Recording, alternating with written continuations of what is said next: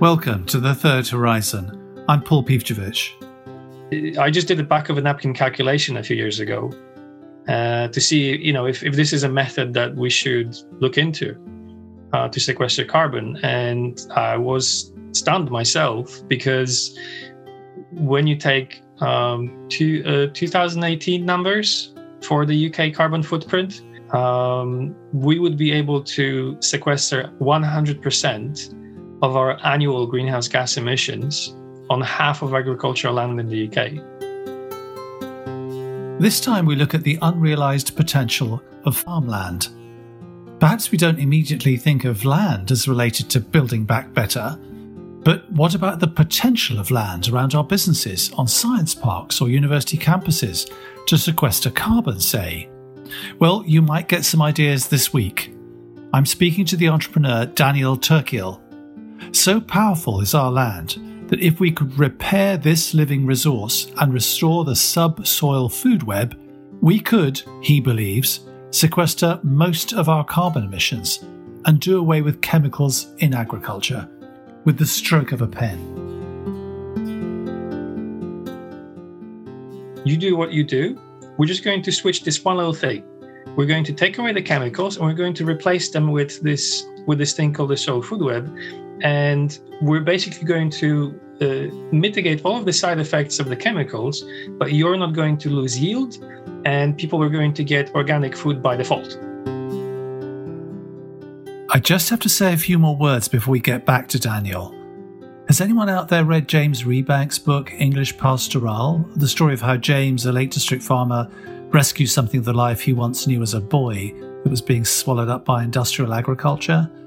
Well, I finally read it last autumn and recommended everyone buy it for a loved one at Christmas. It was the first time a townie like me felt farmers care for their land, particularly those like James, now bringing wildness back to their farms. But there's no escaping the lure of industrial methods, hormones, antibiotics, and so on. Who could resist a five-fold increase in milk yields, for example, when compared to traditional methods? Daniel feels this dilemma deeply too, He's spent plenty of time with farmers, but he has faith that his vision will pay off. Back to him now. I'm keen to catch up. We haven't seen each other for quite a while. Welcome, Daniel. Great to see you, and I'm looking forward to our conversation. Uh, yeah, thanks, Paul. Uh, it's good to see you too. So, you've been doing some very, very exciting stuff with soil. Tell me a little bit about that. Okay, so the um, the problem I'm trying to solve is the side effects of chemical agriculture.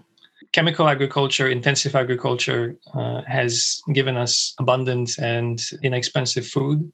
The side effects that come with it have to do with the pollution of environment, potential chemicals within the food, and uh, also a carbon footprint. Agriculture in the UK, I think it's, it's somewhere between 9 and 12% of the total UK footprint, carbon footprint but globally it's it's about it's about a quarter. So agriculture basically takes about a quarter of our total civilization's carbon footprint. So the idea is slightly different to the, the, the normal approach where a lot of people simply concentrate on banning chemicals and this is happening. This is not the, the fact that i'm fighting.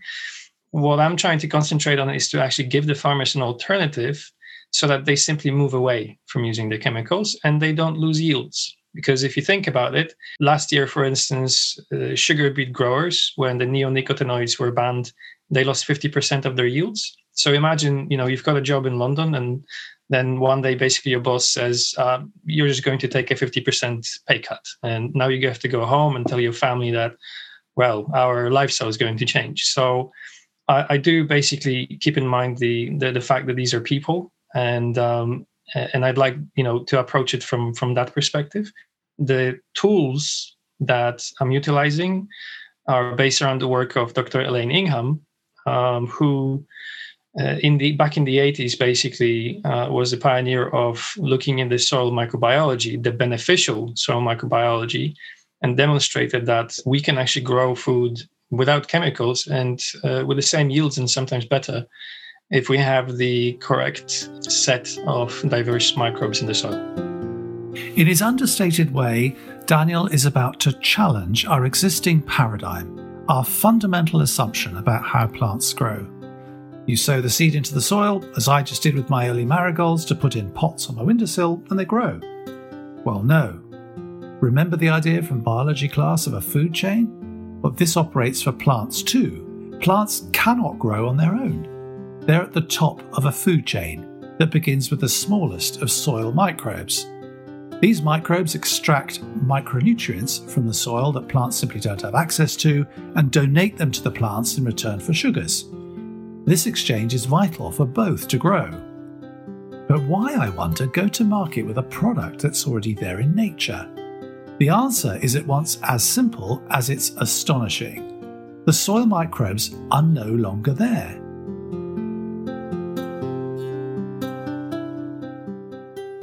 They're not present in the soil uh, due to the practices in modern agriculture. Uh, the main reason is uh, turning of the soils or plowing or, or, cultivation. And we've got four main groups bacteria, fungi, protozoa, nematodes. And the, uh, the only thing that really survives that process is bacteria. And fungi get cut through, and protozoa nematodes, they simply get squashed or thrown into um, the conditions that they don't like and so they either leave or die. And then we follow it up with um, with with chemicals, and so you got insecticides, which will kill a lot of these um, uh, these protozoa nematodes, and then you've got fungicides, which will kill the fungi.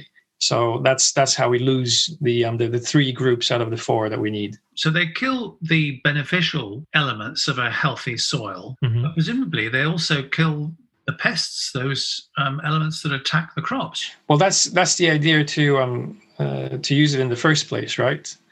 Um, but the question really is, why do we need to use it in the first place? And um, the the answer is that plants actually evolved with this soup of microbes, and so what plants figured out is that they can photosynthesize sugars and proteins. Great, fantastic.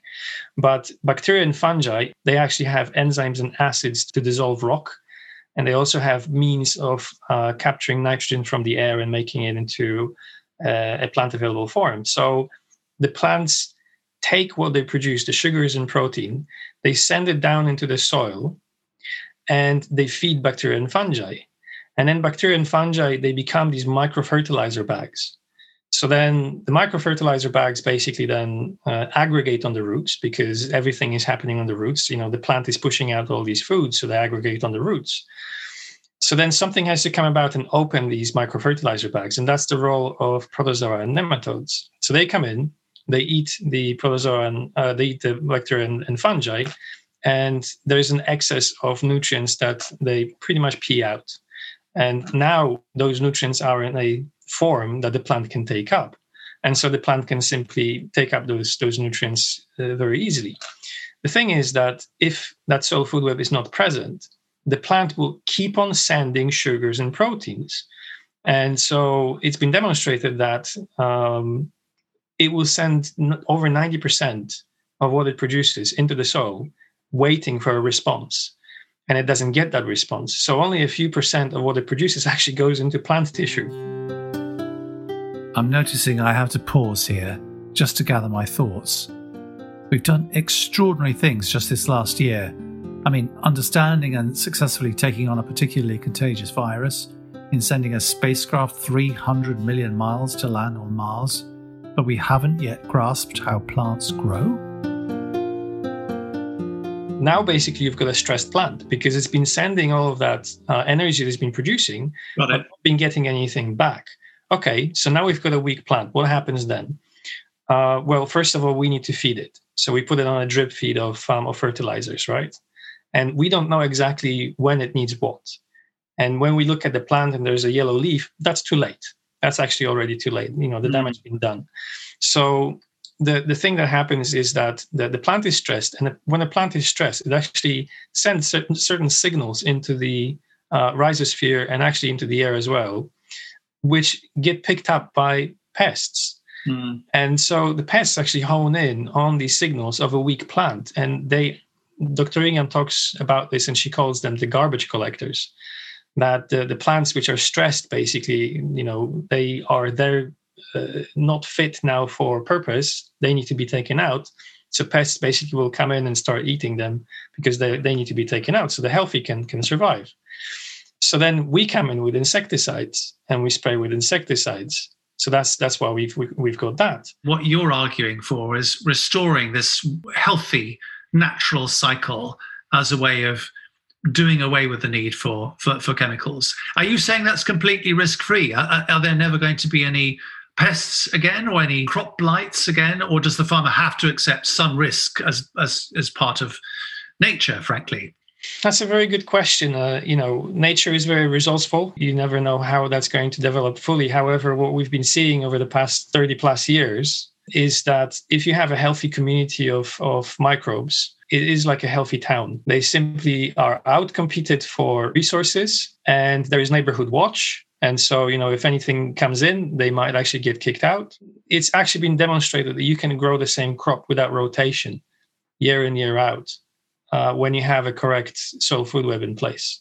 Fascinating. So, so you've developed then uh, some sort of inoculant that enables the soil to stay productive. Um, I'm never going to take credit for that. The the person that's that's done the the research and the work is Dr. Elaine Ingham. Uh, my work is basically to ensure that um, this uh, inoculum is commercialized. The the consequences of of doing that, I think you're claiming, are really um, quite profound in terms, not just in terms of crop productivity and not using pesticides and the consequences of, of that in, in, in terms of water supply, but also in terms of sequestration of carbon. Is that right? Yes. So um, this is the work done by Dr. David Johnson from New Mexico, New Mexico State University, and it's very openly shared on uh, online. You can find his his talks actually on YouTube. What he what he demonstrated is that we could be storing uh, 10 tons of carbon, so it's molecular carbon, uh, atomic carbon. If we're talking about carbon dioxide, it's about 3.6 times that. So it's you know 36 tons of carbon dioxide per hectare per year um, in the soil and biomass. So uh, I just did the back of a napkin calculation a few years ago uh, to see, you know, if, if this is a method that we should look into uh, to sequester carbon. And I was stunned myself because when you take um, two, uh, 2018 numbers for the UK carbon footprint, um, we would be able to sequester 100% of our annual greenhouse gas emissions on half of agricultural land in the UK if we did that. So if we basically switch to regenerative agriculture and have a full soil food web and probably will, would need to work out, you know, a, a whole procedure when it comes to that carbon sequestration. Um, but it is possible to sequester all of our greenhouse gas emissions and still be going on on you know holidays uh, with uh, with Ryanair and EasyJet and all the others. That's astonishing. Who else is aware of this? I actually have been speaking to the aviation industry, uh, believe it or not, um, just because actually aviation is very close to my heart, and you know, there's there's been obviously a lot of talk uh, in the media, uh, you know, about the detrimental effect of of growing uh, air travel. But uh, my parents met flying gliders back in the 60s. So without aviation, I wouldn't be here. So I've got a bit of a debt to pay there. And so I thought, you know, if, if aviation uh, put some money to it, I think I calculated that I could be storing the entire UK aviation carbon footprint on 140,000 hectares, something like that. It's it's it's nothing. It really is nothing. So and and that's just the aviation carbon footprint. And if they plowed in some of some of their profits back into this, they could be basically a, an industry that will lead the charge forward and say, "Do you know what, guys? Here's some money." And we're going to cover for ourselves, for the automotive industry. You know, let's throw in there the um, the uh, energy, you know, utilities, whatever else. They could actually basically sponsor the whole thing, and um, and and we could be done within the next ten years. Uh, By the way, Ireland only needs 31% of their agricultural land to cover their carbon footprint.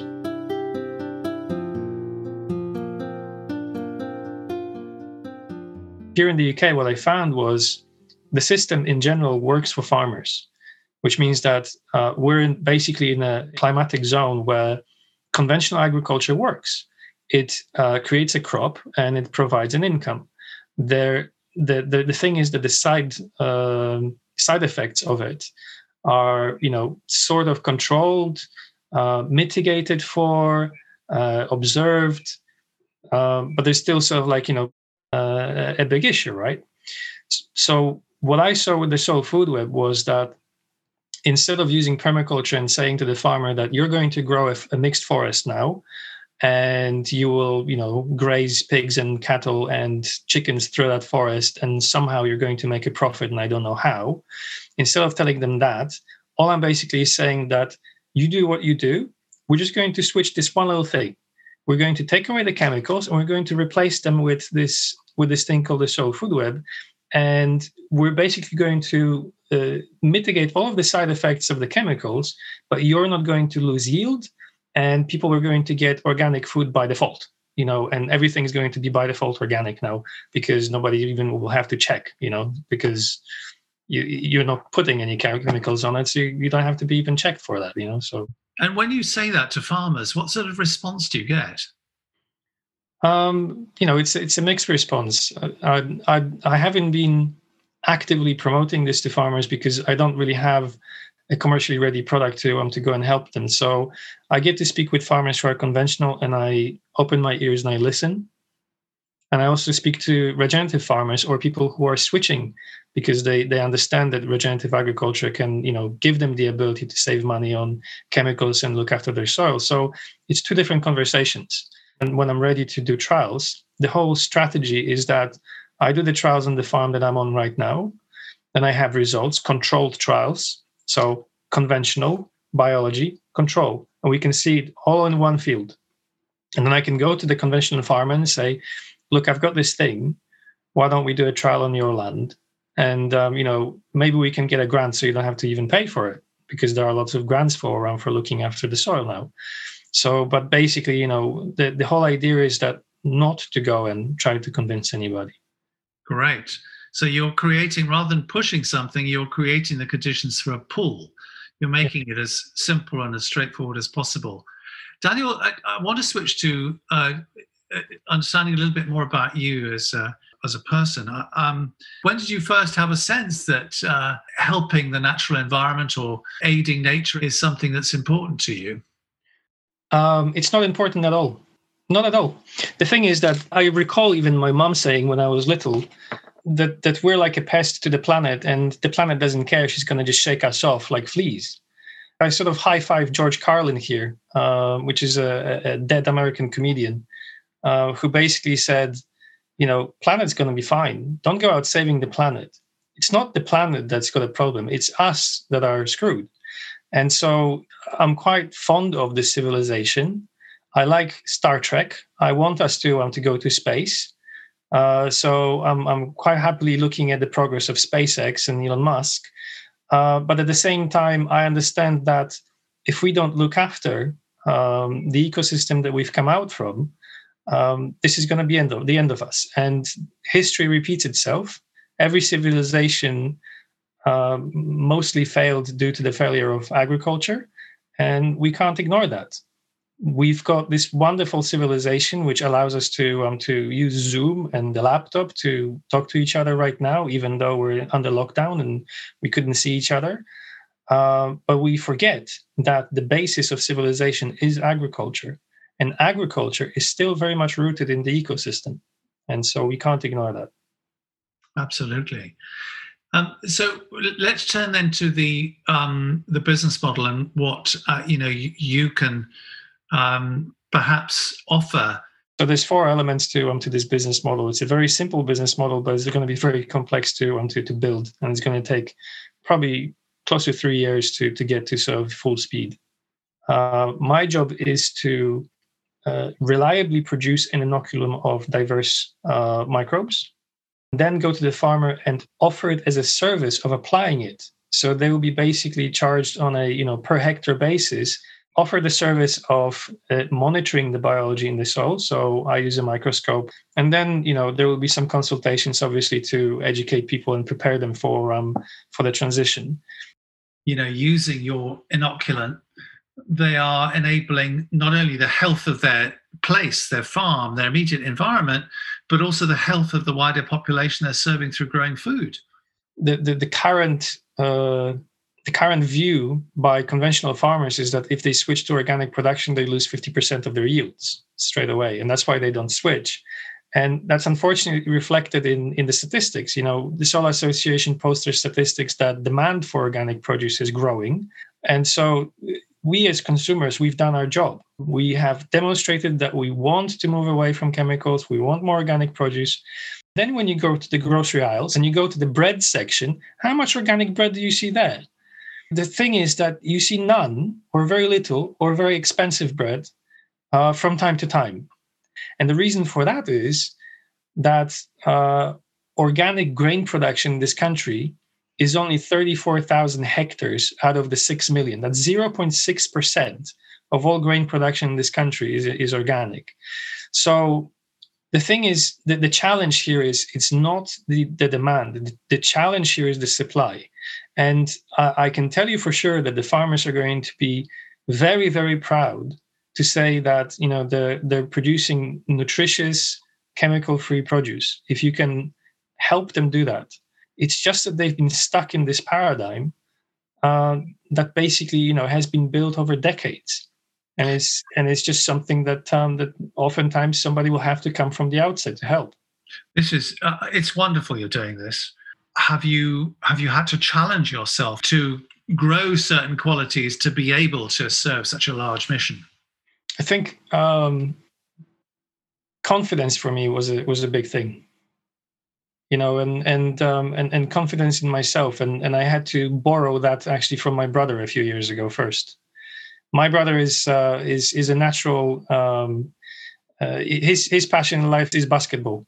He's four years older than me as well but he grew his own basketball team and um, and and actually advanced in the league back in poland you know this is 20 years ago. And so he's very good in terms of actually telling you that you you, you have the qualities. Look what you're doing. It's like this is this is his words. Like look what you're doing. Look how much you've already you know achieved here. And it's like you know you're taking these steps. And so what um, the, the biggest thing for me was basically um, learning to take steps and uh, be happy with taking steps back uh, in order to um, to take steps forward again and just basically have the the, the confidence that um, uh, what you're doing actually has some results and the confidence that the next challenge you can take and just take it. Uh, I know that I can't do this myself. It's not about me. It's not about basically, you know, Daniel's going to solve this problem. Um, it's about uh, Daniel recognizing that there's people who I can put into this puzzle somewhere so that I can achieve this this this grandiose um, vision. But I wouldn't be able to, to do it without you know their knowledge or their connections or some other um, serendipitous event you know that would be happening only because I've met them. At least at least two, maybe three people now that are trying to do this commercially as as as I am, and and I'm just hoping that um that that they that they do it because you know, how quickly am I going to be producing 80,000 cubic meters of this material per year? And I would need to be producing 80,000 cubic meters of this material per year for 20 years to visit each farm once and never come back to it. It's a huge challenge, right? And tell me, how do investors respond to that notion that these people who could be competing are actually talking to each other the whole time, and uh, you know they should be protecting their IP because that's what's going to protect my money and my therefore my return not all investors actually even ask that question. I'll be totally fair to them. The the very big corporations like you know Bayer, um, Syngenta, uh, Dow Industrial, they're investing hundreds of millions of dollars into what we call uh, bugs in a jug, which is basically a single microbe that's going to do one job and they're trying to you know just make sure that they've got this one thing. Uh, and if it's and if it's gene edited even better because then they can patent the um, the crap out of it and they're happy like that. With the soil food web you can't do that. Soil food web is not something that you patent. Soil food web is is a is a scientific term for uh, the microbes that live in the soil and even even more than the microbes because it's it's not the microbial soil food web, it's the soil food web. You could go higher than that. So you can't patent that. The only thing that I tell to investors is that basically at some point we're going to get to so much experience within our company in terms of the production uh, process is that the production process is going to become our own ip um, it's it's still something that is uh, that somebody else can get to. But if we do it now if you invest now then basically i'm ahead. Because i was the first mainland uk uh, lab certified by dr ingham. And so i already have the the, the widest reputation in, in that regard. And so and it's only growing at the moment. So you know i'm i'm always more interested in in in doing this first in terms of competitiveness are there examples which have inspired you yeah i mean there's uh, there's people who've been doing this longer than i have obviously um, all around the world there are examples in the uk that they haven't been uh, properly documented but I've got colleagues all, all around the world. You know, um, like a colleague of mine in Europe. Uh, he's um, he he's got a client in Latvia where he beat the chemical system by 20% in year one. You, you look at my colleague in Jersey who works with um, CBD hemp, and you know the chemically grown hemp and the the plants that they grew last year grew to seven meters with a high concentration of CBD. Uh, my colleague in the Netherlands she did work with um, uh, globe artichokes and um, she ended up with with so much so much production basically on 21 square meters she had to basically do something with it she gave it to a local chef the local chef was so happy she couldn't sell it because of the botanical gardens because of their their charity like nature so he gave them one and a half thousand euros from 21 square meters for globe artichokes Wow. Um, you know, you look you look at places more advanced. You know, in America, um, where they now operate on areas of hundred thousand hectares. I've got a colleague in Canada. She's been doing this for I don't know six or eight years now. Now they're actually pushing this into the mainstream in Canada. In hotter climates, especially, chemical agriculture is very, very detrimental. It just doesn't work. Temperate climate, fantastic. Hot climates, absolutely destructive. And so in South Africa, this this company, very successful tomato grower, they would have 14 year rotations. So, since they'd started using biology, the rotations went to zero exactly. Then there's my colleague, actually, um, uh, also who, who learned the course, and he grows bananas uh, also in South Africa. He was close to bankruptcy when he was trying to do organic bananas and then he started learning and applied the biology, and um, and then he basically you know supplied bananas to three countries uh, out of you know 1500 hectares. He's got compost production to grow the biology. He's got eight acres of it just to just for his for his purposes, you know, to uh, to utilize the material that he produces on site. So all of these examples, you know, just from around the world, that's what keeps me going. Um, but I still envision, you know, having different production sites even in the UK. So I've got a client, for instance, in Scotland. I'd love to have basically a facility over there, and um, I'm Polish myself, so it'll be easy to set up a uh, a facility in Poland. My colleague in the Netherlands would be a great hook to um, to, set up one in, in the Netherlands. So I've got all these contacts that we could just basically expand, but each place would have its own production facility. Shipping these microbes not only doesn't work from the perspective of the climate, what we found was that we produced the inoculum, but the inoculum is very, very diverse. There's there's thousands of species. And then you put it into a soil, even in a local climatic region. But then after a few years, you find that um, it just basically uh, selects for the local conditions. And only you know a, a portion of it actually stays and flourishes and really works with the crop. And so you have to be local. Daniel congratulations. It's uh, it's a fantastic project and uh, i hope you get many people thinking about investing and uh, supporting it. Thank you. I've always been uh, following uh, your projects as well.